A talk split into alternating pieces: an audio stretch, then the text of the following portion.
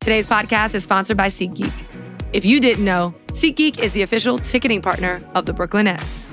Whether you're trying to go to a Nets game, Liberty game, concert, or any other event at Barclays Center, you really only need SeatGeek.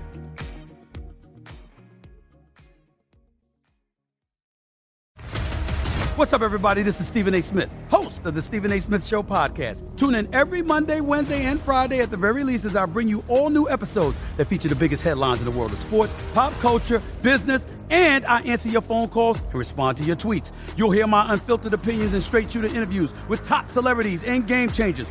All that and more. So listen to the Stephen A. Smith Show podcast on the iHeartRadio app, Apple Podcast, or wherever you get your podcast.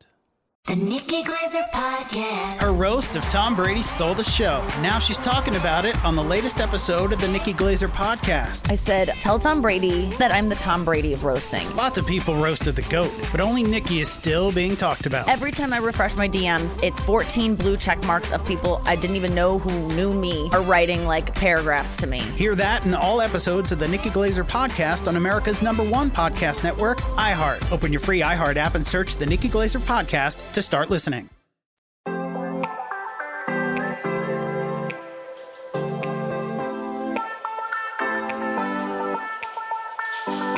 Welcome to Courtside Conversation. I'm your girl, Ally Love. After years on the hardwood as the in arena host for the Brooklyn Nets, it's time for me to take it courtside. We're here with artists, athletes, and all of our favorite people to break down the game called life. We're getting real about the grow up and the glow up. So let's take a seat.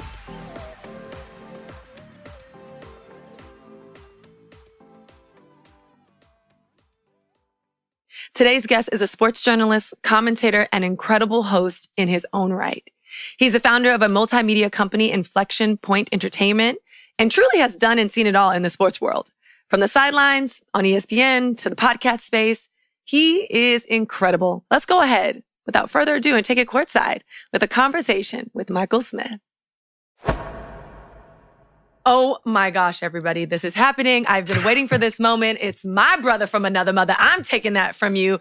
Michael Smith, um, sports journalist. Obviously, many of you will know him from ESPN as a commentator and host, uh, currently the co-host of NBC Sports Peacock Show, brother from another. And he is my brother. We hadn't met in ages. We knew of each other, fans of each Yeah. other, met um, at a course at Harvard, and of course, fast friends, fast family. So, Michael Smith, thank you so much for spending time with me. Uh, It is it is absolutely my pleasure, Ally, and I mean that in more ways than one. Um, I still can't thank you enough for saying hello to my wife. Let me tell you something, Ally. You Sarah. gotta understand. You have to understand. See that right there. That's gonna give me cool points. So I have taken my wife to the White House twice to meet President and Mrs. Obama. Okay. My wife has been to Mexico with Michael Jordan and me, not just Michael Jordan by himself, but me too. But I, for the first time in 20 years, I am a big deal because I know Ally Love. So thank you. You've, uh, Oh. you've helped me in my own, in my own marriage. That makes me feel so good um, as we take this conversation courtside for the courtside conversation. I feel like the first note I did make in my run of show was to say hi to Sarah. I really did. I'm not lying because it was an honor to meet her. And the reason I think that's important to highlight is Black love is important to highlight. You know, growing Mhm. up in a family where my mom is one of 10 kids, seeing marriages that last or seeing love and commitment that last and seeing families that stick together are really important. And so when we met, obviously it was like one of those moments where it's like, this had to happen at some point and it's happening now and we're both happy about it. And the fact that you were just like, let me call my wife because she's in on this too, that really did speak to my heart and just like the community, how we're all a part of this and we're all a part of it together. that. So No, I, I appreciate that. You starting off deep. You about to get, have me, uh, getting emotional up in here talking about black love. Let's go. Yes, of course. Um, before we get into it, you know, the game is always played in the mind before it's played on the pitch, the field, the court. And so Yeah. what we did is we're going to take it to the court this time, four quarters, and we have a little halftime fun. So let's kick it off as the game starts with uh, the first quarter. Let's throw it back to where you started. I think it's so important as humans. I didn't know growing up what my opportunity sets were. I didn't know what was available to me and I had to just figure it out by watching people like you on TV and saying like, wow, Mm. what he does is amazing. Could I do that? What is that called? Uh, growing up, did you always know that hosting or conversation or having a point of view, a public point of view was always going to be uh, your roadmap, let alone was an option for you. How did it start? Uh, excellent question. Not surprising. Um, like most things, I mean, it started with seeing somebody who looked and sounded like me, um, on television. I got to give a shout out to my, my late brother from another Stuart Scott. Uh, I came up in, in an era, uh, you know, in the nineties, um, seeing Stuart Scott on national television and not just seeing a black face, but seeing blackness on television, seeing unapologetic blackness on television. Um, that was huge for me. Um, so right around high school, I would say is when I realized, Hey, this, this journalism thing, this mass communications thing, uh, it could be a career for me. And I had teachers. Uh, I went to McDonogh 35 senior high school in New Orleans. Shout out to the Roneagles class in 1997. Uh, I had teachers that poured into me. It was an all black high school that the, most of my family attended. So a lot of tradition there, a lot of history there. Um, you know, a lot of legacy there. Mm. Um, and I had a lot of teachers that poured into me and invested in me and thought I had potential, uh, and believed in me and, and nurtured me. And so I would say it was around high school, but even before that, I, looking back on it, I mean, you know, I'm, I'm the grandson of a, of a Baptist preacher. Uh, you know, one of my uncles is a Baptist preacher. Um, you know, grew up in the church. I was the president of the young men's usher board yes. at one point in church. And so preaching has kind of been in my, is in my, is in my bloodline. And so, um, I guess the public speaking aspect, um, was always there. Uh, the outspokenness, the opinionated, uh, part of it was always there. But then from a professional standpoint, seeing people like Stuart Scott, um, it was funny. I, I, I went into print journalism when I got into mm. college. So I, I really didn't work toward being a broadcaster. It kind of happened organically. And, uh, you know, once I got there, I look back and even in my, I, I found an article recently, as a matter of fact, from, uh, you know, uh, uh the local paper, the Times Picayune in New Orleans did a, did an article on me as like a local scholar. And it was like, what do you want to be? And crazy enough, it says sports center anchor. And I didn't realize that wow. until I became that. But in the, but in the interim, I did not work toward that. That was not a goal. But again, seeing that representation on screen kind of planted that seed. And now that's basically what I'm trying to be. Uh, is somebody that people can look to and not just aspire to be like, but be better than. Well, I don't want to say you're trying, you're doing that. Um, and it's, it's interesting because you said that's something that you written down a while ago and and look at you now like it's come to fruition in many in more ways than one in a sense and so it's almost like that subconscious north star like it, sometimes yeah. and maybe not in your case but some of us that are listening maybe you know something deep in your gut and you maybe you'll whisper it to a loved one or to your mom like i remember mis- whispering someone that something that I, I won't share here but i remember whispering um, something to my mom that I really wanted as a little kid, but I wouldn't tell anyone because I was like, what if it never happens for me? So it's like that, that subconscious or deep conscious, um, want, desire. Mm. That's almost a bit scary because like you said, for me growing up, again, brother from another mother, my grandfather was, God rest his soul, a pastor, had a church many years. So you grew up in the church, you're serving, yeah. you're do, you're passing the collection plate, you're co- right. you're doing communion, like all the things, right? Bake sales. And so yes, Mar- Martin Luther King fans. You know? oh my God. And our churches never had AC. That is another, that's for another, I don't know. Oh, you said so that, fans. That, I'm like, where are the that fans? That building and fund did not go to the AC, huh? It, it, did not go to the AC. We didn't even, I would say it didn't go to the AC because we had fans and it didn't go for new Bibles because the Bibles always was missing the front part of it. Right. But anyways, like Vacation said, Bible School is like, where are the Bibles? Where are the fresh new Bibles? Yes. Nope. Didn't have that, but the word was there. So that's all we needed. There you go. um, but you know, one of the things that you say is like all of these tools tools while they were in isolation of speaking was a part of that. You know, you had seen it represented in the church mm-hmm. or you saw someone like you on TV that seemed, wow, that seems cool. I would love to if I could. Um, you said something that I think really is going to drive this, you know, as we, as we think about the shaping of our youth is that people believed in you and they poured into you. Yeah. I'd love to dig a little deeper in that. And the reason is because Please. we forget about the, the assists. We forget about those that have really you know, like I, I said, handed us did the. there. You see what I? I see what you did there. Okay, Okay. that was, that was real know- clever. there we go. Ally, Um, you might we- have a future in this. Oh, I hope so. I mean, you've done this before, so I, I'm hoping that you see it in me. But Oh, you I'm have those people You that yeah. you have those people that pour into you, and you have those people that are truly that have been the assist in your life. I'd Yeah. love uh, if you could share a moment or a person, or you know, give a shout out of Ooh. How was one of those assists. How did it shape your next step? Whether that was to college, right, in Louisiana, wh- whether that was into the professional world, but what did that look like in in in, a, in the formative years for you? Ooh, we could be here all day with just shouting out the assists. I guess is what Hall of Famers feel like when they got to like give a speech and they got to thank all their teammates and all their coaches, uh, you know, everybody that helped them along the way. That, that's me. I mean, I'm definitely the product of that village. You know what I mean? Uh, Mm. going back to, let's go back to church. So as the pastor's grandchild, uh, everybody had eyes on me. Uh, you know, I had to sit on the front row.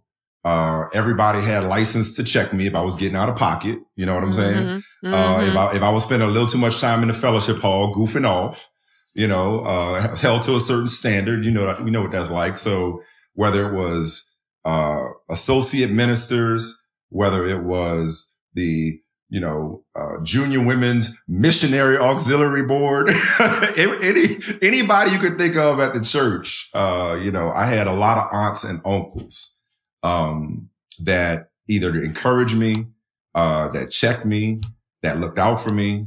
Uh, and the same went to, you know, my school community. Um, you know, whether it's my teachers, my principals, uh, uh, W.D. Harris comes to mind as somebody who really was the person to, to spark that journalism flame in me. Mm. Uh, when I was in high school, he was a mentor of mine. Um, you know, I think about even some of my friends' parents going back to that village. You know, recently a friend of mine, uh, name is Kristen, Kristen Jackson. I still call her Kristen Leggins. That's how long I've known her. Her mother recently passed away and I, I was talking to her Sorry. and, uh, and, and trying to offer words of comfort as, as best I could about Miss Leggins, Mama Faye. Mama Mm. Faye picked me up and brought me to school, you know, from New Orleans East, you know, uh, to McDonogh 35 across town, you know, people that just little, little things like that, you know, just get me to school on time every day when, when my mom or my, my stepdad or my dad before that couldn't. Um, but then in my household, you know, my mom, my dad, uh, my stepdad, you know, my uncles, um, again, my grandparents, I lived with my grandparents for a long time. Uh, and then once I got to be a professional, I remember going to, you know, the National Association of Black Journalists Convention in Phoenix. This is while I was in college and, uh, A. Sherrod Blakely read my, my newspaper clips and was like, dude, you know, you got it. You know, um, when I went to the Boston Globe, my now co-host on Brother from Another, as you mentioned, thank you for the Mhm. shout out, Michael Holley. Mhm. He was my mentor before he became my, my brother and a groomsman at my wedding and the godfather to my first child, so on and so forth. So he poured into me. Um, and, I mean, and it's continued, you know, again, I, I, I did not get here by myself. So you're, you're spot on. You're right on target when you talk about that assist and even just bringing our conversation full circle, you know, I'm able to do what I do. And part of the reason why, you know, Sarah was top of mind. I, I've been able to do what I've done and I'm able to do what I do because of Sarah, because of my kids, because of the Mhm. support, uh, and the encouragement that they give me every day. So at the risk of rambling, I'm gonna stop right there. No, I love can this. Keep going. because you know what it is is that they always give credits at the end of the movie right you always give um the acknowledgments at the end of the book and sometimes it's a story the story has to the acknowledgments needs to be and the assist needs to be woven into the story i You're find that a little bit more effective but one of the things that, that especially kind of if I, if I if I may just quickly interject. yeah of course especially especially when you're not at your peak, when you're not at the top, when you when when when when you're going through it to get to it, those Mhm. people that are with you, whether it's family, whether it's friends, whether it's colleagues, those you know, it's like a great time to recognize them then versus on the back end when you've already gotten to the other side of whatever it is you're going through. You know, like I've been in something of a transition period for a few years. I, I like to call it another, another opportunity to reinvent myself. Um, and starting with my family, um, you know, my close friends, my inner circle. It's like I'm not able just to sustain day to day if not for them. So you're right. Instead of doing it on the back end, it's like, hey, I'm here. I made it. I want to shout out all the people. You know what I mean? It's like, nah, Yeah. like, hey, before I make it, thank you for helping me just to get to this point, you know? Mhm. Um, so yeah, you know, you're absolutely right. Give them their flowers now as opposed to, you know, when I'm receiving mine from the masses, it's like, nah, these are the people who helped me get here. Let me, let me let you know, let me let you know what's up right now. Absolutely. Um, thinking of, and something you had said earlier in your response, in this kind of concept of being poured into and having the Mhm. village and, and again, giving those the flowers, was there ever a moment where you just felt like, you know, before even like getting on mass TV, Mhm. before having a great platform, was there a moment where you, you may be filled up, you may feel like, you know, I could, you know, the ball's in my hand and, and I'm in the court, I'm in the arena, I'm here. But should I? Was there a moment where you're like, I don't know if I can do this. I don't know if I can make it. Like you second guessed your ability or what was, what was there or what was for and what was next. I wouldn't say I second guessed myself. Um, see, I'm, I'm thinking because I want to be, I want to make sure I'm being honest with myself, let alone honest with you. Yeah. Because it's easy for me to be like, nah, I never, I never doubted myself. Because for the most part, I haven't. You know, like I, I can Mm. say I've been blessed to be very comfortable in my own skin from a very young age.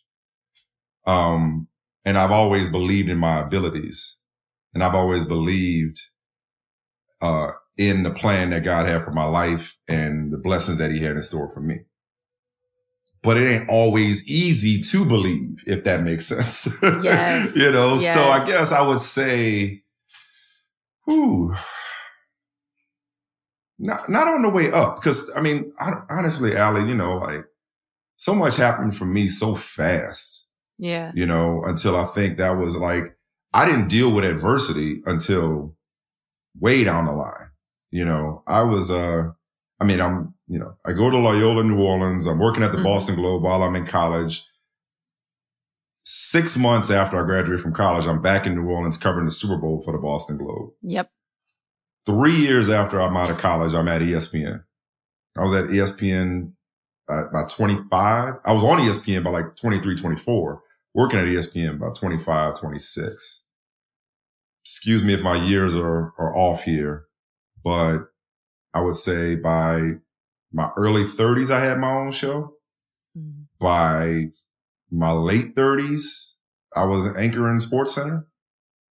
So, so much happened for me so fast until I didn't, I was a stranger to real adversity, real professional adversity, even in the moments where I was impatient, even when I was like, yo, when I'm gonna get Mhm. mine, when I'm gonna get mine, I look my, I look back and I'm like, dude, you was tripping.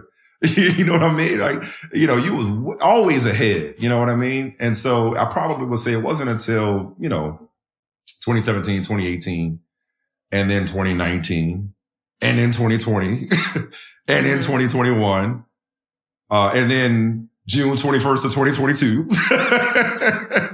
that I really started to kind of be like, damn, like, is this, do I have it? You know, did I ever have it? You know? Today's podcast is sponsored by SeatGeek.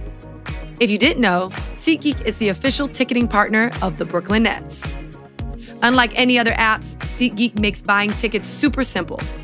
Whether you're trying to go to a Nets game, Liberty game, concert, or any other event at Barclays Center, you really only need SeatGeek. SeatGeek puts tickets from all over the web in one place to make buying simple. The Nikki Glazer Podcast. Her roast of Tom Brady stole the show. Now she's talking about it on the latest episode of the Nikki Glazer podcast. I said, tell Tom Brady that I'm the Tom Brady of roasting. Lots of people roasted the GOAT, but only Nikki is still being talked about. Every time I refresh my DMs, it's 14 blue check marks of people I didn't even know who knew me are writing like paragraphs to me. Hear that in all episodes of the Nikki Glazer podcast on America's number one podcast network, iHeart. Open your free iHeart app and search the Nikki Glazer podcast to start listening. What's up, everybody? This is Stephen A. Smith. When I'm not at my day job, First Take, you can find me in my studio hosting the Stephen A. Smith Show podcast. Tune in every Monday, Wednesday, and Friday at the very least. as I bring you all new episodes that feature the biggest headlines in the world of sports, pop culture, business, and politics. You'll hear my unfiltered opinions on those nauseating Cowboy fans, the chaos in Washington, D.C., and trending topics on social media, as well as my straight shooter interviews with top celebrities and game changers. And I occasionally give out love advice. Yes, it's true. If you want to know my true feelings about something, I'll give it to you straight. So listen to the Stephen A. Smith Show podcast on the iHeartRadio app, Apple Podcasts, or wherever you get your podcast. Let's ride this wave into the second quarter because right, I think sure. that that lends itself to this. You know, obviously what you do is very competitive. There can only be one you. There can't be a rotating chair. Nobody's like, well, there are going to be 50 hosts doing this one show. There's one show. Right. There are only a few. There's only a limited amount of time in life in a day on t- TV and with high ratings and high views. Mm-hmm. Um, I mean, two parts. What motivated you throughout this fast, quick paced life where everything's coming at you? Sure. And then how have you dealt in the last few years when you say, okay, it got a little sticky? How have you dealt with, I wouldn't call it rejection, but some of that kind of struggle, right? What was the Oh, motivation? yeah. And then how did you look at that? How did you, how are you and how have you, um, tapped into that struggle? Can I can I answer the second part first? Because I like that Yeah. word rejection. Because I like to remix rejection into redirection. You know, and that was part of the We'll write reason. that down. Was, that, that, that was part of. Taking Was that a word? Was that a word? Yeah, that's no, a I- I- word. that's a word for the congregation. I firmly believe we don't get rejected, we get redirected. Um, and again, it hasn't always been easy to believe that. Um, but that's how I've, you know, dealt with this transition period, this inflection point, which before that became a buzzword in, you know, the lexicon.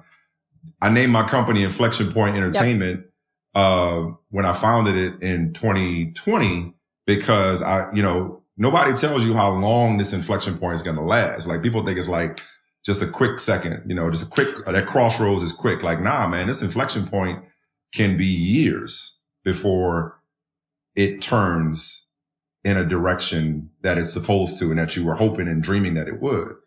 Um, so believing that my steps are ordered, uh, and believing that I'm right where I'm supposed to be, again, while challenging is what has sustained me. Um, in terms of your, first question was what kind of gave me that confidence as I was that meteoric rise. Mhm. Honestly, just the work. Cause I, I just know that there's nobody that's going to outwork me. There's nobody that's going to out hustle me. Like as confident as I am in my abilities, I know that there are plenty of people who are capable of doing what I do, not the way that I do it, not necessarily at the level that I do it, but there are mm-hmm. plenty of talented, capable, driven, determined, brilliant people who are more knowledgeable than I am, who are more articulate than I am, you know, who maybe here and there might be better looking than I am. I'm, I, that was a joke. I'm kidding. That was for my wife because she gonna watch this and roll our eyes. No, but in all, all in all seriousness, you and I both, Sarah. You and I both. you know, but it's like, you know, I just knew that nobody was doing what I was doing and nobody was paying the price that I was paying. Nobody was doing in the dark what I was doing. Nobody was, nobody was with me in the gym. You know, nobody was Shooting shooting with me me in in the the gym. gym. You know what I Yeah. mean? And so that's what gave me the confidence that not only could I did, could I do it, uh, but I had earned it. Since this is something of a basketball themed podcast and conversation, Damian Lillard, who I, Yeah. I'm sure you know well, he said something Portland recently that Yeah. He just stuck with it just stuck with me. And it stuck with me both for me and for my son who i have the privilege to be coaching his aau team and for my players that i coach. But it's really i think it's it's a lesson for life. Like Damian lillard made one of his patented game-winning shots. I think it was Shaq on tnt asked him about what gives him the confidence in those moments. And i'm not going to do this um the justice that it deserves so go find it on youtube. But he said the work that I put in in the gym makes me believe that I've earned those results, that I deserve to Hmm. make those shots. You know, like I've put in Mhm. countless hours. I've, I've, I've worked past the point of exhaustion. I've perfected my craft. I've, I've put in the work to where that's just not luck, that that's what I deserve those results. And so for me, I always looked at it when I was, you know, 22 at the Boston Globe, when I was 23, 24, 25 on ESPN, when I was 30 something having my own show. I never looked at it as, I looked at it in part like, thank you God for these blessings. But I also looked at it as like, oh, I ain't just get here by accident. Like mm-hmm. I earned it. I'm one of the best out here at what I do because I, because I work at it. You know, like I'll take the Pepsi challenge with anybody doing yeah. what it is that I do. And again, I got a lot of respect for other people in this game, but I don't take a backseat to anybody. And that's not arrogance. That's that word confidence that stems from I have studied. I have honed. I have practiced. I have evaluated. I have, perf- I have perfect, not perfected, because if it's perfected, then do something else. But I just know that I've, you know, sacrificed to get to where I've gotten. So that's what gave me the confidence to know that I belong when the road got rocky and and and the, the waves got choppy, um, it was a foreign experience, you know, mm-hmm. because it was the first time that I wasn't able to work my way out of it, if that makes sense. It was the 1st mm-hmm. time that I wasn't able to just grind my way out of it. It was the first time I wasn't able to just, you know, first time I, I, I had to really consciously surrender control. Cause it's like, it's one thing when you feel like, you know, I, hey, God, God's in control of my life. You know, uh, I, you know, I, uh, I know, I know who's, I, I know who's, uh, who, who's, who's, whose hands I'm in. You know, it's, it's, it's mm-hmm. easy to mm-hmm. say those things when things are going well. Because then there's another part of you, especially as type A personalities, if I may call myself a type A personality. I know you're certainly a type A personality. Absolutely. The other part of it is, it's like, oh, but this is me though too. you know what I mean? Yeah. Like, yeah, like I'm, like I'm doing, like I'm doing my thing. Like I'm, you know, like I just said, like I'm doing the work. I'm putting in the work. I'm on my grind. I'm seeing the results. But like, what happens when those results aren't as immediate? What happens when those results are nowhere in sight? What happens mm-hmm. when that tunnel and that light at the end of the tunnel is non-existent? What happens when, you know, you're running your race and you feel like you're getting passed and you feel like you're falling behind when at one point you were leading the pack? What happens, you know, when no matter what you do, it feels like, damn, like, is this good enough? Am I let's, good enough? Let's, let's dig into this because yeah. I think while you were discussing and really opening my eyes up, confidence is something that I get asked about a lot. It's something that I don't naturally think that I do, but I think hmm. you and I are very similar, which is, is kind of how we have fast friends, right? I think it's because I respect that you're good at your job. I know that you've worked hard for it and vice versa. There's, there's a level of like real yeah. recognized real here. No doubt. And we know it's like the, like you weren't with me shooting in the gym and you don't even know how much time I was in the gym. You know what I mean? Like I'm yeah. in the gym while you sleep. I'm up at 4:30 in the morning while you sleep. And this is no shade. These are just right. facts. Right. right. And so I, I'm going to quote because I just was talking to CJ, a mutual friend. I call her CJ, but yeah. we have a mutual friend and she she had to check me for a second because she's I good was at in that. Yeah, that's that's how that's how she and her got I got close. yeah, she had to check me for a second because she's like, I, I keep hearing you say, you know, in certain meetings when we talk about your opportunity. Um, mm. in, in our leadership meetings, you talk about your opportunity or you discuss something that you have going on in, in, com- not comparison, but relative to what else is on offered on the table. And mm-hmm. you use the word privilege. And she's like, I mm. need to check you because you're not privileged. This is not because you, your opportunity set isn't a privilege. Nobody handed you that. You mm-hmm. work very hard for it. Mm-hmm. And I had to, and I was like, wow, like that hit, that was like the one of the below the belts that just like woke you up and you're like, facts. What am I mm-hmm. doing? I want to make sure what I'm saying about myself is honest and true. And it's just, it's not discrediting the hard work that I put in every single yeah. day. And yeah. so I think that there's a subgroup humility. of people. Yes, that like let's play it small. Yeah. Let's like yeah. it's it, let, let, humble brag. Like you know, not yeah. me. No, no, no, no. When the reality is, let's put away the humble brag. Let, no longer are the days of the humble brag. We're here to celebrate and champion each other, and I have right. to stand on that. And so I, I had I, it's been it's still new because it happened a couple days ago, but it's actually something I'm recognizing I do too often.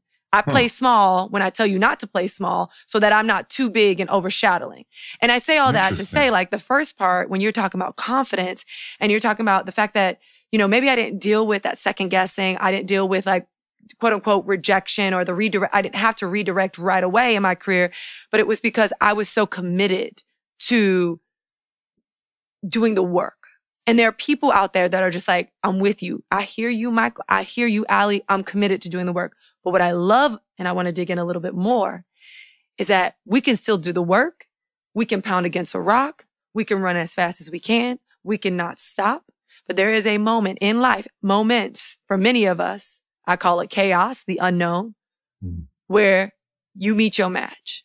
Yeah. You work, you, you've given all you've got. You've strategized to the point where you've written everything down. You've thought about it. You've talked about it. You've prayed about it and nothing is happening. Nothing is working in your favor. Nothing is coming as not quote unquote easy, but as more seamless. Nothing Yeah. is clicking. And I think there's another subgroup of people, and maybe there's an intersection of those two people, but there's another group of people that's like, that's where I am. I'm coming out of a few years where things are challenging. And I'm being strategic. I'm being thoughtful. I'm having all the conversations with all the right people. I'm putting myself out there. I'm doing exactly the work that you're talking about. And I'm Mhm. not seeing any of the fruits of that labor. Mm. I need to know in these moments, past in the last few years and present, what is your strategy? What is, you said you, the word surrender. What does that look like? Literally, what does a surrender look like? Because the word buzzwords, uh, for me, is like redefine, re-break, breaking down these like buzzwords. What is a surrender looks like on a we just had a conversation, a meeting, something didn't go your way, something got taken away from you that maybe you wanted, you thought you deserved, you thought was your future. What does surrender look like? What's the action behind that for you? Mm. Okay, I'll give you. Okay, I don't know if this exactly answers the question, but I, I'll give you a recent example because it just kind of popped in when you said something that I wanted that I didn't get that I thought I should Mm. get. So first of all, it's it's removing, it, it, it's it's repenting and changing your mind and shifting the paradigm from just that. And it's hard when you're competitive. It's hard when you're confident not to identify something and say, I want that. That's for me. I should get that. And then when you don't, it's kind of hard not to feel like, well, was that some kind of reflection on me? Is that some Mhm. kind of referendum on me? It- What, what does that say about me? Am I, am I missing something? Am I not as dope as I thought I was? Am I, did I not, did I say the wrong thing? Did I not? It's no different than relationships in, in many respects, where it's like, just because you don't hit it off with a certain person, that is the most amazing cup I've ever seen. Hold on. I need you to like, Thank you. what- what- it- that is, wait, what? This this is my for those that can't see and just is listening. Um, this is my JLo cup. So if you saw JLo premiere, she has this like bedazzle cup. I saw JLo a couple months ago. She had a cup. And I was like, well, if I'm gonna hydrate, if my hydration station is a part of my whole brand, then it it's gotta be flat as hell. Damn. And so this is my this is it looks like it could be gotta- like a purse at the same time. Like you, like, I mean, I mean, you're like- ma- this is why you're crafty. Like this is it, innovation uh, right in the on the spot. No, it's a, it's a very it's a large cup. I fill it with water, and it's just regular so water. Regular sure water. It look like it's holy water or something in there. Like, well, because you are you are speaking fact. You were talking about surrender. I'm, I'm I will sip this holy water because I need an oh anointing my right now. Oh my gosh! Oh my gosh! Sorry for the Oh. distraction, but I was No, that's okay. It was a welcome distraction. You know, drink water, be kind, and boss up. I like in a relationship. It's like if somebody, you know, if if somebody doesn't vibe with you, you know, uh, we people too often there's that word rejection, internalize it, and be like, oh, well, something's wrong with me because he or she or they didn't love me the way I love them. It's like no, not necessarily. Maybe you, it just wasn't the right time, or you weren't what they were looking for. Like when it comes to you know, opportunity, a recent opportunity Mhm. that I, I guess I'll flatter myself and say I was up for, um, that I didn't get it. And this is the growth because there was a time when I may have been disappointed, but once I had the conversation about this position, I gave it to God because I had given my best. Because I, re- I told my wife, I was like, I can't be something else. You know, like I can't be a former athlete. I mean, I, I was a backup quarterback in high school. You know, I had my Mhm. moments, but I can't be a former Hey now. athlete. You know, I, I can't be, let's, I can't be white. They looking for somebody white. I, I, I can't be that. If they're looking for a woman, I can't be that. I can only be me. Right. Mhm. And it's just like no different than at a certain point, somebody is going to be looking specifically for me or somebody like me. And the people that don't get it can't be mad because they ain't me. Mm-hmm. Like I can only be the best me that I can be. And that has helped me out. Again, I don't know if that answers your exact question about what does my process actually look like, but it's just like realizing that. And again, it's such a cliche, but it's really hard to live by it day to day, especially when you're going through it, is that what's for me is for me and for nobody else. It was not for me ain't for me. You know, and I can't get upset. I can't say that because it sounds good and then get upset and don't practice that and then get upset when something doesn't go my way. Yeah. You know, it's like, again, it's just believing that you're right where you're supposed to be. I mean, there were times in the last few years where I was just like, like there were setbacks, you know, uh, whether it was two startups ago, you know, or, mm-hmm. or the startup before this one, or even projects that I'm working on with, with Inflection Point Entertainment with this company. It's just like, man, you know, like, why does it feel like I'm running in place, if not yeah. regressing at times? You know, where are all the opportunities that I think I should be getting? Where, you know, why are things falling into place the way that I want them to? And my answer to, and another aspect of my process that has helped me is just that is just enjoying the process. So the for the people that's doing the work but not getting the results, you can't be in it for the results. You can't be, you can't do what you love with the results in mind. If you're in the music, and I'm not, a, I'm not a musician, but I, you can't make music with record sales and awards in mind. If you're an artist, you can't paint or you can't draw or you can't sculpt with a commission in mind or, or mm-hmm. having it, you know, hanging in a museum in mind even in my little world, I wouldn't consider mm-hmm. what I do mm-hmm. art, but let's just say entertainment in general or even sports, going back to sports. You got to love the process more than you love the results. You know, like results are results for a reason. They're an extension of the process. They're not, they should not be the goal. You, it, it's a, and results are goal and goals are two different things. It's like yeah. you can have a goal, but you can't, but that goal cannot be your, your why. That can't be your reason that can be, that can be your destination. Your why is because is, is in and of itself, you love what it is you do. So for me, I love telling stories. For me, I love having conversations like this. I love getting to know people. I love getting to understand people's processes and what makes them tick, what drives them. I love pulling things the, the way you're doing with me right now. I love pulling things out of people that they wouldn't ordinarily share in and of itself whether that mm-hmm. leads to me having uh, my own platform, my own show, my own network and getting paid millions of dollars to do it. Those are the results. But that can't be what gets you up in the morning because that's external validation. So if I'm doing this to get followers on Twitter or Instagram, I'm doing this to get famous. I'm in for a rude awakening because there's going to come a day when I'm not famous. Yeah. There's going to come a day when nobody is checking for me. What is it that gets me up in the morning? What is it that fulfills me? So my process has been leaning into just that, the process.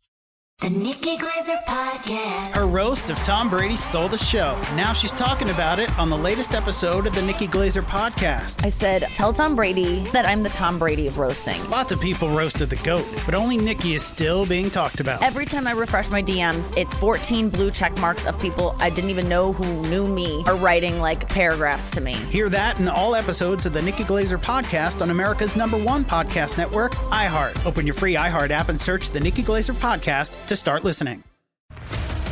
What's up, everybody? This is Stephen A. Smith.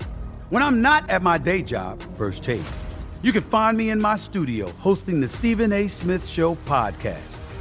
Tune in every Monday, Wednesday, and Friday, at the very least, as I bring you all new episodes that feature the biggest headlines in the world of sports, pop culture, business, and politics.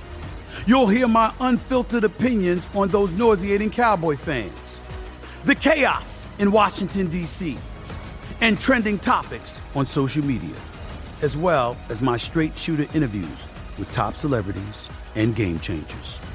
And I occasionally give out love advice. Yes, it's true. If you want to know my true feelings about something, I'll give it to you straight. So, listen to the Stephen A. Smith Show podcast on the iHeartRadio app, Apple Podcasts, or wherever you get your podcast. There's a couple things I'm taking away because we talked, you know, we're talking about like what does the actualization of surrender looks like to you because it isn't easy to do. And some of the things that you for that you said in terms of your process, I do like that the goals goals are not your why. Understanding your why and knowing that that's going to that's going to motivate you every day. That's going to allow you or in, encourage you to readjust in those moments when things don't work out, when the piece of the puzzle doesn't fit perfectly and you didn't get what you thought you deserved and you didn't, Yeah. you're not at the place where you think or thought you should be at this age or this space in your life. And your why can evolve. Like my why is different now than maybe it was 10 years ago. Like Mhm. my why now is to tell stories, tell the stories that need to be told by and for the people that need to hear them and tell them. Mhm. Okay. Um, my, my mission is to amplify voices. It is to amplify stories. It is to amplify perspectives. It is to lift up. It is to pull people up and push them beyond even what I've achieved. You know, it's like I just, I, I, what drives me, even on the little show that I do right now, even on Brother from Another, right? Mhm. I don't get excited, no disrespect, uh, to talk about Kyrie Irving. You know what I mean? I get excited to find the people whose dream it is to be in broadcasting and share my platform with them. Yeah. Cause like, cause like, what do I get? Again, I don't mean to diminish what it is I do. I don't mean to diminish the fact that somebody pays me to do it. But what do I get at this point by giving out my 100th LeBron hot take? hmm as opposed to, hey, this person's up and coming, or this person needs a shot. This need this person needs to get put on. Let me use this platform. Let me use whatever authority that I have to amplify their voice. Likewise, when it comes to my company, this is a story that needs to be told. How can I tell this story? This is a person who needs to be spotlighted. How can I how can I use the credibility and the resources and the relationships that I've built over the years to uplift this person and put them in position to succeed. I just, again, I'm not, it's not to say that I'm satisfied, but what drives me is not another check. And I don't mean to sound mag, I'm not trying to sound magnanimous in any way. It's just, I think when you've, when you've achieved a lot of those personal goals early, hmm and then watch the opposite happen when you've been through the valley. When you've been to the mountaintop and then been through the valley, your perspective on the way back up changes. If that makes Oh my sense. gosh, you get it's yes, it's you. There's a level set that occurs, Yeah. and it and and it needs to happen. And so I think like that I've been, been there, done that, got the t-shirt. yeah, Like, like, you know what I mean? So I'm like, okay, I don't need that anymore. But there Mhm. are other people who do want that. So let me help them get that. Meanwhile, what is it? What, what do I want? And that's what drives me every day is my mission, my calling, my purpose, uh, to, to amplify through storytelling, to uplift and empower through storytelling, Mhm. to inform, enlighten, and where I can entertain through storytelling. That's my purpose and let the results be what they may. How can I get better at that every day? Sorry, I keep cutting you off, but you got me thinking. You got my, you got my wheels. No, turning, you, you know? no, do not apologize. This is all great. I'm literally looking down. I'm taking notes. I have a bunch of notes here. Um, and I will share before we get into halftime some of the notes. Cause when I was asking you about surrender, I also, you sparked, you know, that curiosity in me of like, well, how do I surrender? And I was like, the first thing that came to mind for me is I do vent. I, I will like unleash the dragon. Yeah. Okay. Oh my God. Okay, absolutely. good. That makes me feel better because sometimes. I feel guilty for venting. No, and you know, I was talking to my husband Andrew yesterday, and he was he said he and he says this often, but it's a good reminder that when you're venting or you feel hurt, offended, upset about something, you even when you feel like you're on the right side of right and it, it's something happened that's unjust, he's like you can't help but how you feel. So feel how you feel, and let's work through that, and then you Mhm. get to a, a point where you can now say, okay. How do I move forward or how do I Yeah. go through this or what are my next steps? And so oftentimes I think we, we feel bad about the fact that we feel bad or that we're angry or that we're upset. And you're like, I need to be, I tell myself, I can say that, you know, it, before I surrender, I, or as I'm surrendering, I tell myself, like, sometimes I beat myself up and I'm like, you know, you should be happy for that person that they got that. Like, who, who are you to say that if it was for you and you start using these cliches, if it was for you, you would have gotten Yeah. it. You know, Yeah. you should just, you should be grateful for what you have. You should, you and I'm, I'm shooting all over myself. I'm just like, you should do Mhm. this. And then I'm feeling bad about the fact that I feel bad. And the reality is I'm recognizing that as I, in the midst of surrendering, the action, the verb of surrender, surrendering is that I need to vent. I need to be Yeah. me. Like you said, they're going to be looking Yeah. for me one day, but I need to continue to be me. I need to feel how I feel. I need to Yeah. tell somebody. Somebody got to hear Well, me. And hopefully a safe person, not like, you know, not like Not- on the not- mic, not- but not just a safe person. I know, you know, church folks say, "Oh, I can't complain." God ain't said you can't complain. He just said you got to trust. He ain't say you couldn't complain. ooh, He ain't word. say you couldn't. He ain't say you had to enjoy it all the time. He just said, "Yo, just trust me." Okay, I get it. I mm-hmm. get you frustrated. I get you ain't where you want to be when you want to be there, and how and how and and in the luxury way in which you want to arrive there. But he ain't tripping because you're frustrated. So, I, but but even still, the reason why what you said spoke to me is because it's like, you know, I look at everything that I've received and everything that I've experienced, and I look at my family and I look at what I have and what I have to be grateful for every day.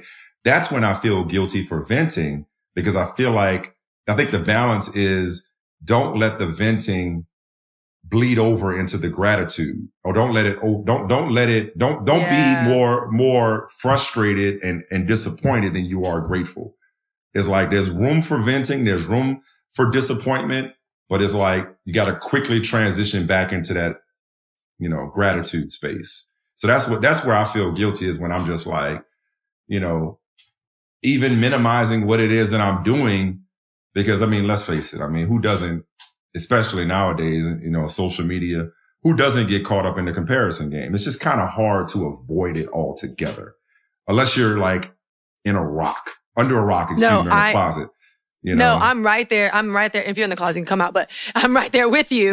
Um, we want everybody I mean, the to know closet, they're like you welcome know, here. like like you, no, You're I mean, welcome. I mean, you don't like know unless you're like completely tuned out to the rest of From the, the, world. yes, you're just like, I'm not on social. yeah, it's like it's hard not to look and be like, damn, what am I doing? You know, Well, why, you why, know what? why haven't I done this? Why, what, what, what, what, I'm slacking, you know? So that, that's, that's what I mean by like, you know, absolutely. Com- yeah. Comparison, they say, is a thief of joy, and it absolutely is. Um, but the reality is, it goes back to kind of like a Brene Brown thing, where it's like, and I, I'm pretty sure this is her, or this is a some kind of something that I've derived from what I've read from her, like a deduction that I had.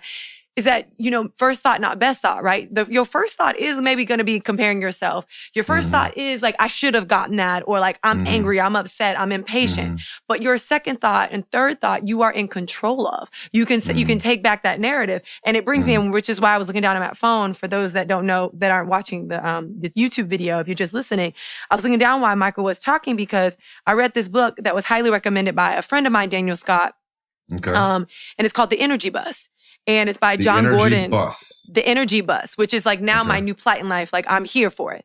And one of Mhm. the things that the discuss is like there is a there's also another one like the no complaining rule, right? And it talks about how energy is contagious. So obviously when you're in that space of venting, just know that's why I say a safe space. Just know Mhm. that if you bring that in certain spaces, it's negative. So your energy is Mhm. contagious.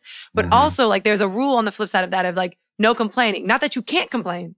It's just that once you've complained, let's look at the upside. Let's move No forward. doubt. and and this concept of surrender, I think those things need to coexist.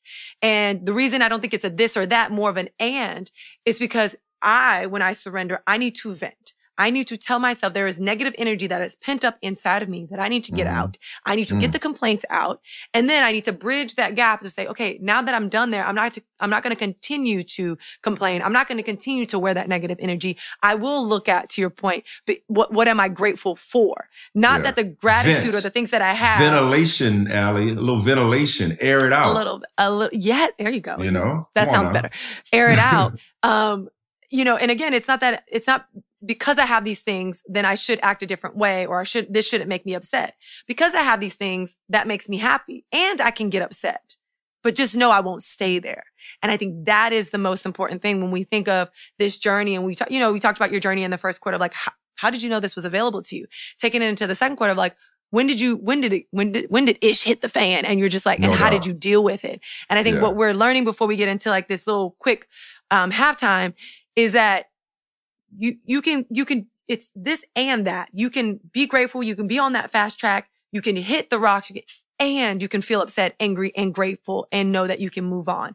And I We're think human. that that juxtaposition comes Yeah. back to everything that I, I will say that one of the biggest things that you preach and that you've said to me too in person when we started having conversations is that when they're looking for me, I'm going to be me. That is you. And that is powerful because you're not just this and you're not just that. You Yeah. are all encompassing of feeling all of these things and sometimes hell at once. You know what I mean? And that's what makes these conversations so powerful. So wait, on that I note, love it. I love I want to, I want to, I want to jump into some quick, very short, um, rapid fire. And then I have a question for you. I'm curious about All the question at the end of this halftime entertainment. Uh, Okay. so whatever comes to mind, super easy, super quick. You know what I mean? okay. All right. Super short. All right. All right. So I call it fire rapid because this is just when I've hosted at the Nets games. I would like to say that I get all the words right, but I do not. And while this has been told to me hundreds of times that is called rapid fire, when I introduced it at the Nets game, I'm like, hey, I'm here with Michael. He's a Brooklyn Nets fan, and we're going to do some fa- fire rapid. and I don't know why, but that is the thing. I like so it. for this I dig it. It's a fire brand. rapid, let's All go. right. Fire rapid. Okay. Let's go. Basketball or football? It's fire rapid, Michael. Come on. Uh, I'm sorry. Football. It's, it's hard. Football. Football. It is. That's the point. Uh, Yeah. TV or podcast? TV. New Orleans or New York? New Orleans. Hosting or being interviewed? Hosting. Co-hosting or solo hosting? I'm a solo act now. I'm, I'm realizing that I'm a solo Fire, act. fire rapid. Um, okay, I would say very quickly, your one of your funniest moments on camera. Go. Oh God, there's so many to choose from. Um, my funniest moments on camera. I'm sorry, this is not very rapid. I, oof. Uh, It's okay. I mean, it's 20 years, 20 something years. There's a lot. There's a lot of funny moments. I like to have fun. A lot of funny. I'll moments. share my mine that's most shared is Okay, that I often okay, yeah, put my do. pants on backwards on camera. Like when I come out for class, I would say like more times than I'd like. When I teach a class, my pants are on backwards. More times than I'd like. Funny moments. Okay, just quick, quick clarification. Could it be funny to other people? Hey, you- not this is- necessarily to you. So you'll this is your fire this. rapid. You go Given your background, you'll appreciate this. I would say my funniest moments for people that have followed me is anytime I'm caught on camera dancing. It is not a oh. pretty sight. I cannot dance at all. There are not many things that I do do worse than dance. Um, but I but I do believe I I, I am a moment seizer. I seize the moment.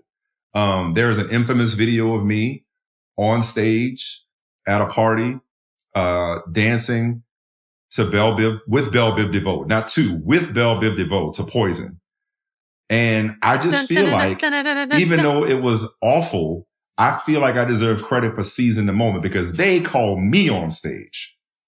And I, what, what am I going to do? Not go? And so I went up you and I did my thing. I went up and I did my thing. So I would say my funniest moments on camera, uh, not necessarily in a studio. Anytime I've ever been caught dancing is, uh, seems to, uh, bring a lot of joy to those Well, that have seen it. my one of my newest favorite proverbs that I've been saying lately that I heard um, is they'll call you a fool whether you dance or not. So Michael Smith, Okay. you dance. There you, dance. go. You hey, dance, uh, honorable mention, honorable mention. I am uh, really proud of some of the sketches that we did. Um, you know, on my old show, His and Hers. I mean, Mhm. like you couldn't have told me when I was growing up that we'd have an opportunity. This this is objectively funny. Uh, that we would have an op- that we, I would have an opportunity to basically play Eddie Murphy on television. So whether it was Coming to America, whether it was Anchorman, whether it was Step Brothers, whether it was Boys in the Hood, like we did some we did some black shit. Excuse my language. We did we did we did some we did some awesome stuff back in the day, uh, and it was I- I'm proud of that. We did some classic material. So that I would I would say that one in terms of objectively funny funny stuff. Yeah, I love that. Um, and then last one as we round out this halftime Yes. entertainment. You can only pick one, although Angela, you picked like a bunch and I was down for every single one she picked. But what is your one pet peeve? Like irks the nerve. You know how your you know how your parents used to say, you're gonna get on my last nerve? It's the it's Mhm. the thing that gets on your last nerve, even though I used to tell my parents, or it- I wouldn't say it out loud because I mean, I wanted life, right? I wanted to live. I chose life. Right. Um, I'd be like, if you only have one nerve left, you should go to the doctor. That's what I thought when they said that to me.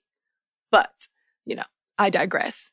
One and I got three. I got, I got, I got three kids, so it's hard to narrow it down. Two, two teenagers. Um, but honestly, I would say, and it's this is not like a nails on a chalkboard type thing, or it's like, oh, I hate it when people are late, or I, you know, I hate when dishes are in the sink. No, no, this is more of a macro issue for me, and this kind of speaks to our entire conversation. I hate underachievement. I hate Mm. the idea of me not maximizing my potential. And so I hate when I see people or worse, when I'm surrounded by people Mm. who do not, who aren't all in all the time. I only know one speed and that's 100 miles an hour. I only know one way to play and that's hard. Every single snap, every single play, every single minute, every single segment, every single show. I only, every single project. I know one way to play. And when people mail it in, Mm. that's when I get to be a real a-hole. I am, Mm. I- people have considered me difficult at various stages. And there's a whole, that's a whole nother conversation. We can unpack that. That's, that's, that's societal. That's cultural. That's, you know, there's a lot to that idea of being difficult, which I'm sure you can relate to. Absolutely. Um, Writing that down. but the reason I've been difficult is because I'm demanding and I don't demand anything of anybody around me that I don't demand of myself. And all I demand is that you put forth your best effort, especially when we're on the same team. Because if you ain't pulling your weight, that, e- that means one or two things. Either I got to pull your weight for you or we getting dragged down. And there's absolutely nothing worse than being held back. Mm. So that is my pet peeve, Ally Love, is people who don't give everything. Because if you're gonna half-ass it, don't do it. That's the way I coach. That's the way. That's what I tell my son. Like I don't need you to make the NBA. I don't need you to be great at basketball. I need you to be the best that you can be. I don't yell at him for missing shots. I don't yell at. I yell at him when he ain't running, and he stopped. That is not an issue now. He knows the one thing I demand is maximum effort. I So think my my love my language. peeve. I, I like that because I think conversely, like my love language is pre- thoughtfulness and preparation, like being prepared, Mhm. showing up. If you ask for my time, just be prepared, be thoughtful. And like, Yeah. I think that that it go coexist with like, that's how you continue to raise the bar. But let's go ahead and step into this third quarter because Let's there's some it. things that let's, you know, in, in the first quarter and the second quarter that you said that I want to kind of bring full circle. And it's uh, one identifying. I love this are, format, right? by the way. Thank you. And so I- did I like CJ. she thought Yeah. this was genius. She was, This I told her about really my is. Podcast like and she was like, girl, like I got, she gave me so many ideas. She also told me to give you a foul, but I wrote it down pretty good. because I, I was like, maybe I'll give him a foul because he jumped forward to the fourth quarter when I asked him the question that stayed in the second quarter. But then I couldn't tie it in. So CJ, don't hate me, but you had a great quick, idea. quick sidebar. CJ, I guess she goes by CJ in your world. I She's Sharita. She's, She's Sharita Sharita Johnson to me. J- Yeah, Sharita Um, Johnson in your world. Do you? But do you know she? She's like, I. You talking about shout outs? Can I? Can I go back to the first quarter? Can I? I will not quick, give you a foul for that. Go for it. Assists, assists. My career arc and trajectory change thanks to CJ.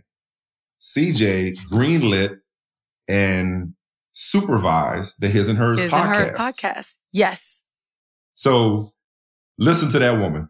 I- one trust of my, me, one of my I- core principles is listen to the woman, listen to that woman. So she knows what she's talking about. I, I am I am here for that. I am here for that. And it's amazing because again, I'm so I'm so blessed. I'm so fortunate to have this network of folks like you, like her that I can tap into, that I can just lean on and ask for help. And I told her that I was interviewing you and she was like, let's go through it. And she, she, she was, so I, at some point, maybe I'll give you a foul, but like not right now. Cause I feel like we're All on a roll. We're, we're, I feel like we're winning. We're ahead. Okay.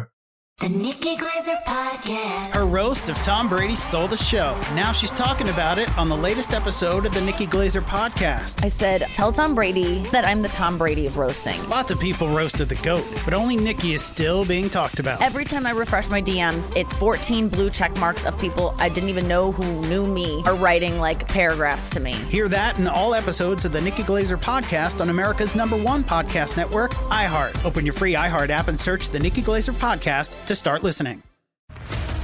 What's up, everybody? This is Stephen A. Smith. When I'm not at my day job, First Take, you can find me in my studio hosting the Stephen A. Smith Show podcast.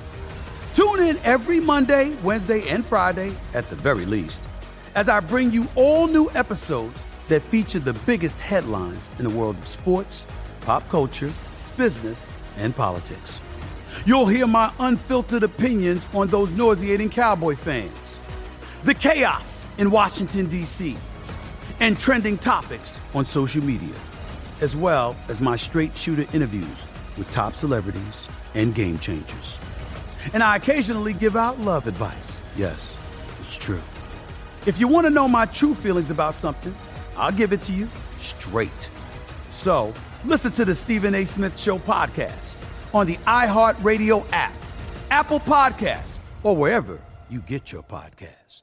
in the third quarter, I do want to focus on um, some of the things that was brought up, and it's this kind of this kind of how to. When we talked about surrender, when we talk about you know they'll be looking for you, is like in this moment where your life has been on speed, you've gotten a lot of things you wanted at an early age. Think the ball was rolling in a in a in a in a great direction. It was redirected at one time, at a couple times, right? And you're able to pivot. hmm What does and I'm gonna I'm gonna make this. I'm gonna give you a little caveat. Like I Okay. not no shade to like the family life love it Yeah. but for those people that are tuning in for their career because your career is is a great roadmap and people sincerely i mean mim- are trying to mimic it when it comes to your professional life what is your metric for success i often say like your structure plus strategy equals success right structure is i'm going to do this this at this time and this and that's going to lend itself and that's going to be the roadmap your strategy is how you apply it strategy, equals, success. This is something I've Mhm. been saying for many years. Um, Mhm. as I, you know, as I develop myself into, I don't want to say that I'm a motivational speaker, but something that lend, I lend myself to that intersection of professional and personal life that we Mhm. often neglect. We don't live in our intersectionality enough. And I Mhm. think this is imperative because this is applicable to your personal, your professional life. Structure plus strategy equals success. You have a routine in the morning. You do the routine. That's your strategy. Your strategy is I'm going to do this at least five times a week. It equals accomplishment. I made it. I done. I hit success. Right. That's a metric for success right there. Um, and so when you think about your professional life, how do you, how have you, you can take this any way that feels good for you. What is or how have you established a metric for success for yourself? And what does that look like if you don't mind giving us insight? Man, that's deep. Because it's changed over the years, Yeah. you know, and I and I would say how I, I'll tell you how I define it then, how I defined it then, and how I define it now. Like Ooh, most I love a good sale. Two for one. Give it to me. like most people, you know, growing up, um, in the, you know, um, I was born in 1979, so growing up in the 80s and the 90s and growing up in New Orleans, the way I grew up, you know, it was going to college and getting a good job. mm-hmm. Okay. Once I fell into journalism, you know, it was when I was at the Boston Globe, it was like, okay, I want to be the Patriots beat writer. That happened in a year. Okay. You know, I want to be the national reporter, uh, the national NFL reporter. Another paper offered me the job and the Globe couldn't match it, but they, you know, maybe the beat writer and they put me on around the horn. So I'm on ESPN at 23, 24 years old while working at the Boston Globe. ESPN doubles my salary and hires me at 25 ish, 25, 26, something like that. And I'm a national NFL reporter. Um, a black national NFL reporter. I may add. Um, and I'm kicking ass and taking names. Mm-hmm. And very quickly, so if you see what I'm kind of establishing here is like, again, just I'm moving. You know, I'm on the rise. I'm like meteoric, right? Wonderkin, Mm. whatever you want to call it, right? It's like, oh, I want my own show. And I'd be successful if I had my own show. Mm-hmm. So I get my own show. Well, I, we'd be more successful if we were on ESPN and not ESPN two. I'd be more successful if I got if I made more money. You know, and so I get all of that. I get not my not just my own show, but the show. I get paid out the wazoo. you know what I mean? I Mhm. get, uh, you know, I get this big contract. I get this big staff, this cavernous studio. I'm on billboards. I'm on commercials. It's like doing it. And it was the most miserable experience of my life, sports. center. Wow. Um, and so then I'm kind of in this professional purgatory, just trying to like figure out what happened around 2017 and 18. Just like what the heck just happened. It's the first time that the sailing was not, relatively speaking, smooth. Yeah. And so it's like, well, what do I want to do? All right, I want to be an executive and I want to be a content creator and a storyteller and a, and a producer. It's like, well, I go to a startup and that startup dissolves in seven weeks after I got there. Oh shit. What do I do now? I just, I just left money on the table at ESPN to get my freedom. And now the place that I went to, Mhm. like, where do I, I can't go back. Can't be like, uh, excuse me. Uh, I was wondering, uh, you know, I, I, I can't go back where I left. So it was like, what do I do? It's like, well, I, I form another startup off of that startup. And then very early on, I'm like, this ain't for me either. Hmm. It's like, all right, I guess I'll give this some time and give it a year. Okay. I gotta, I got, this ain't for me. I gotta go. Damn, what do I do now?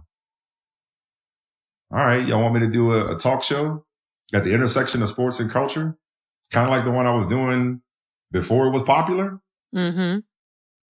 All right. I guess it's not really what I want to do, but okay. I guess I'll do it. It's something. It's with my, you know, one of my best friends, my brother. Might as well do it. This ain't really what I want to do. This ain't really where I want to be right now, but okay. I guess there's worse things to be doing. Sorry for the long answer, but my point is, it's like, I realized that like if you define success based on external standards and expectations, Yes. if you define success based on what the world has convinced you success looks like. So in my profession, it's having your own show. It's being on ESPN. It's being on national television. It's having your own television show. It's making a lot of money. If you define success based off of those barometers, you are in for a rude awakening Mm. because that will not last more, more times than not. Sometimes some of us are fortunate that it will last forever. It may not last forever. It may change suddenly. How then do you defend against feeling like you're a failure if how you define success is taken Yeah. away from you? So for me, long, I'm sorry, I'm long with it. The, the way that I define mm-hmm. success now and the way that I've come to define success, let's, let's phrase it that way, is did I inspire somebody? Did I enlighten somebody? Did I inform somebody? Did I empower somebody? Did I dish out an assist today? And for me, it's day to day to day. And last but not least, did I challenge myself today? Mm-hmm. Did I, did I stretch myself? Did I do something Mhm. out of my comfort zone? So for me, and honestly, I, listen, I, I, I'm talking to somebody who I know does not approach things this way. So I'm, you know, but I, I'm just, I've never, I've never been the type to like write down a five year plan or Yeah. 10 year plan. I'm not a vision board type. My wife is. I'm not a vision board type. Just Mm-hmm. I kind of like I, I, I put my head down, I grind, I keep digging, and I, I let the work speak for itself, and you know, let the chips fall where they may, however you want to phrase it. So, for me, success is more intangible. If I could kind of land this plane and wrap this up, be Yeah. it's more intangible than it once was. Once upon a time, it was tangible. Now, for me, it's more of a feeling. It's do I feel fulfilled? Like for me, success this past weekend was coaching my son's AAU team. Real talk, that'd be my full time job if I if, if I could do that full time, I would coach. I, and, and I ain't X's and O's guy. I'm more of a motivator, if I may say so.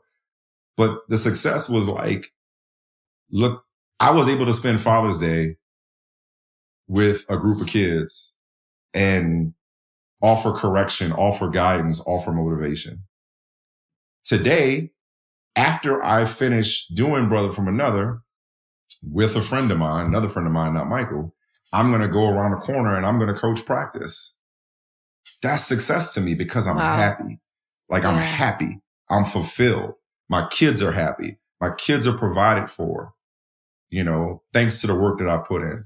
So it's like, I, because if I let, if I let, you know, the amount of viewers or views or followers or my bank account dictate my success. And now, and granted, kind of easy. I'm going to use this privilege word. It's kind of easy for me to say my bank account doesn't determine my success. Not that I can't stand to make more money. Hello, if you're listening, I, I welcome more checks.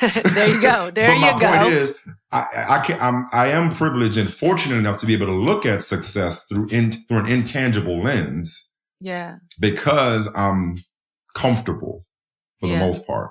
Not set for life, but comfortable for the most part. So for me, success is much more about who I'm helping.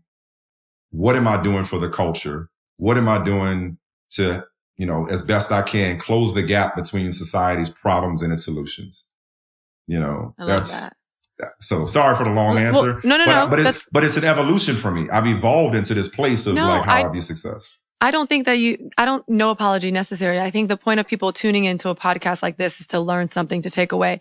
First, to look back at someone's journey so they have insight on how they became to be and what they're doing now. And that, like, we're going to step into the fourth quarter, um, before the game is over because I think you said your impact on, you, you want to be impactful. You want to be intentional Mhm. and impactful on your community, whether it's one person or many. And that's fulfillment, right? That fulfills you. you. I wrote down success is what fulfills you, is what you Mhm. say. And so I want to unpack that in this fourth quarter by talking about what you mentioned and what you got going on now and the buzzword, but you're t- reclaiming inflection, right? This inflection point media. You've created a multimedia company and it's something that you said, well, I tried this, I tried that, I tried this. And now I know what I want to do. I know what success looks like. And more importantly, I know what it feels like. Mhm. And so I'd love for us to kind of end here of understanding why creating inflection point media. Um, talk about the name a little bit more. I know you said it. It's not just one. It's not an abbreviated amount of time. It could last for a long time. So I assume there's Yeah. a there's a Yeah. connection there. Um, Yeah. and then like, where do you hope that it'll go?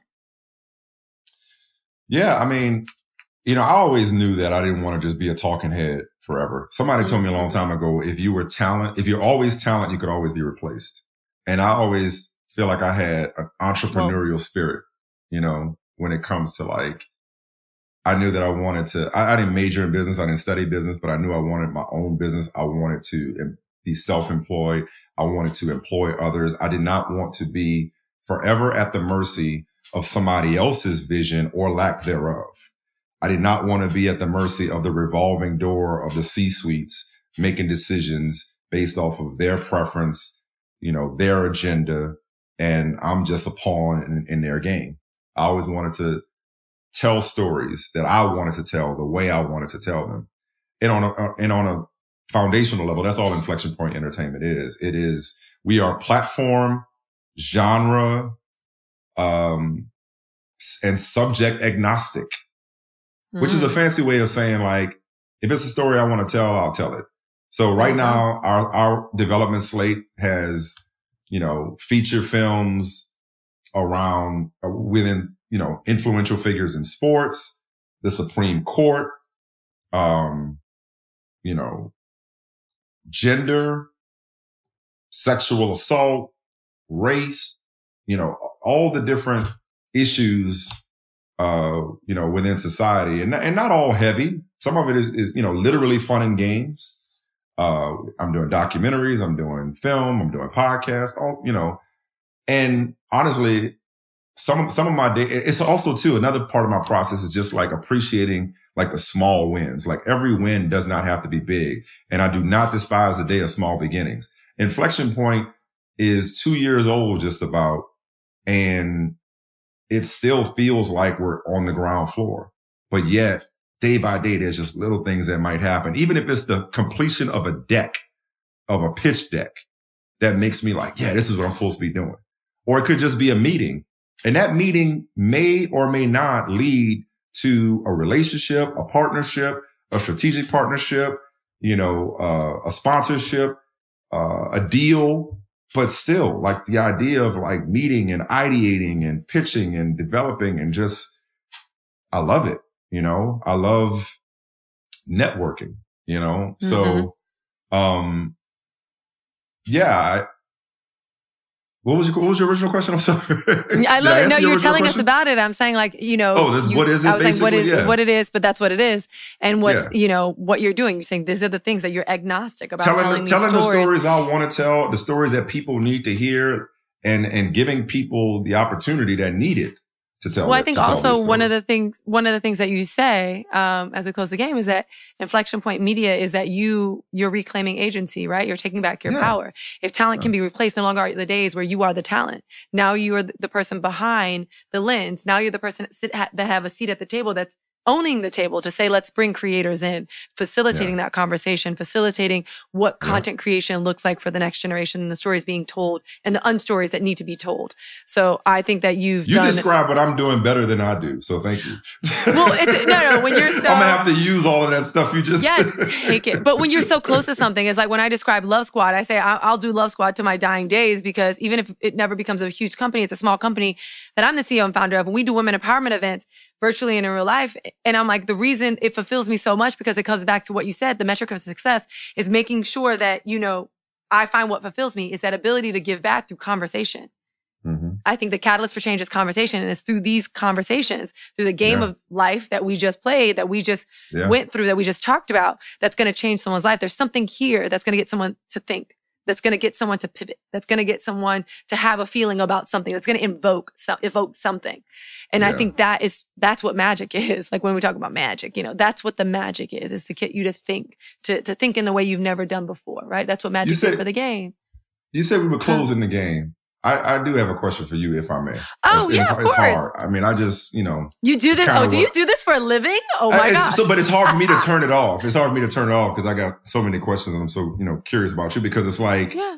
and I saw it at Harvard, you know, when we spent four days together and it felt like, A, it felt like we'd known each other forever. Yes. B, it felt like we had spent, you know, four months together after that, you know, that four days. I felt like, you know, I'm vibing with her. I know her.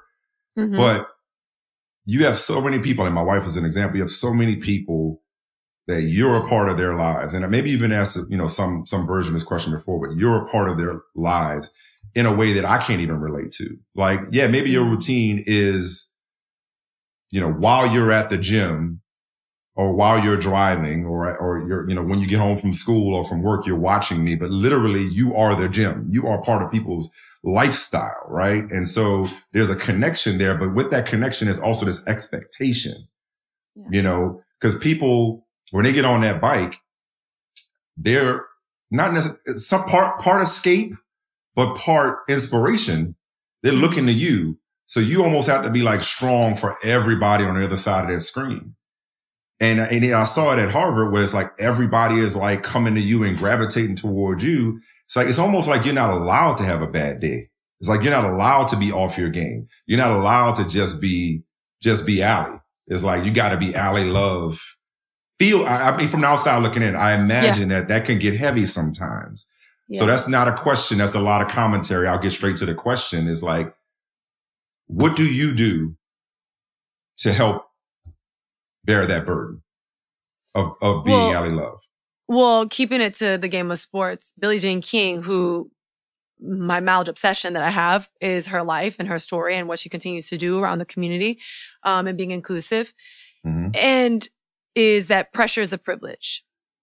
And so I know that I, it comes back to yes, I am grateful for where I am. I've worked Yeah. very hard to be here. There's a combination of not luck, but being blessed and being anointed with my Yeah. hard work that's coupled into positioning me to be where I am. That also lends itself to yes, pressure is a privilege and I'm Yeah. privileged to have this pressure.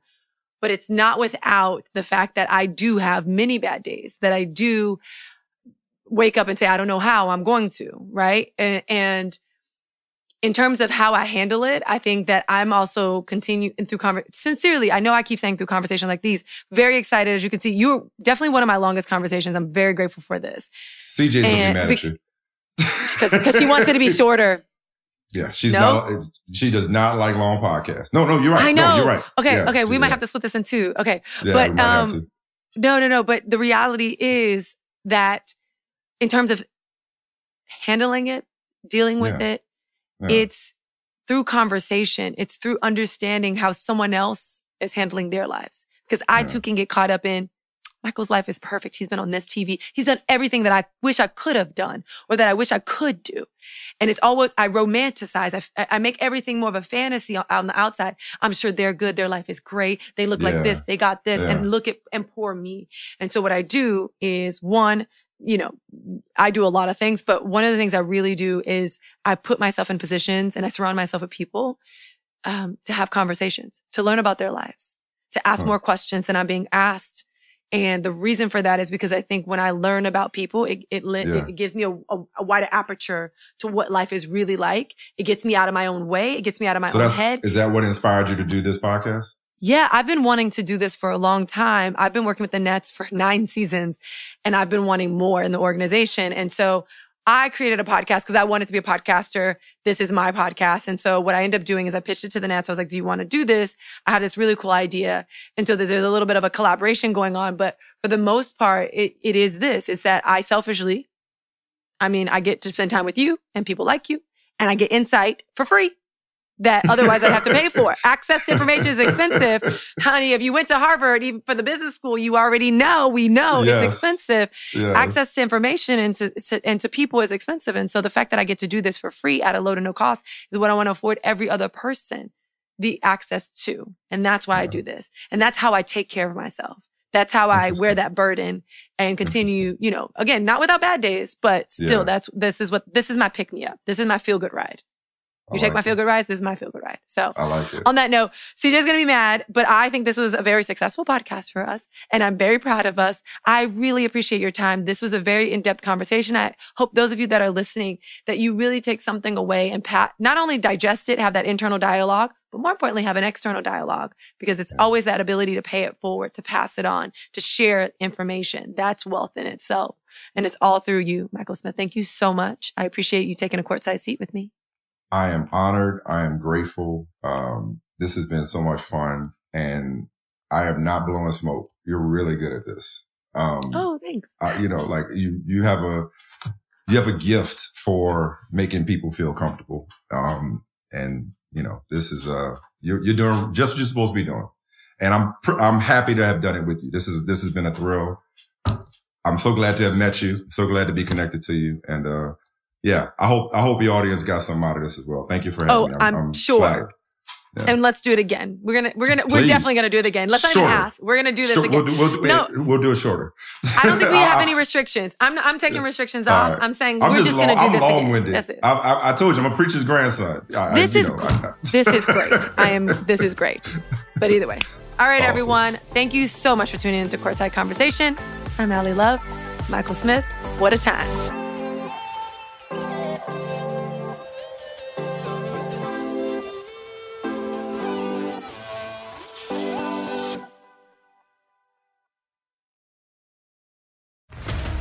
What's up, everybody? This is Stephen A. Smith, host of the Stephen A. Smith Show podcast. Tune in every Monday, Wednesday, and Friday at the very least as I bring you all new episodes that feature the biggest headlines in the world of sports, pop culture, business, and I answer your phone calls and respond to your tweets. You'll hear my unfiltered opinions and straight shooter interviews with top celebrities and game changers. All that and more. So listen to the Stephen A. Smith Show podcast on the iHeartRadio app, Apple Podcast, or wherever you get your podcast. The Nikki Glazer Podcast. Her roast of Tom Brady stole the show. Now she's talking about it on the latest episode of the Nikki Glazer podcast. I said, tell Tom Brady that I'm the Tom Brady of roasting. Lots of people roasted the GOAT, but only Nikki is still being talked about. Every time I refresh my DMs, it's 14 blue check marks of people I didn't even know who knew me are writing like paragraphs to me. Hear that in all episodes of the Nikki Glazer podcast on America's number one podcast network, iHeart. Open your free iHeart app and search the Nikki Glazer podcast to start listening.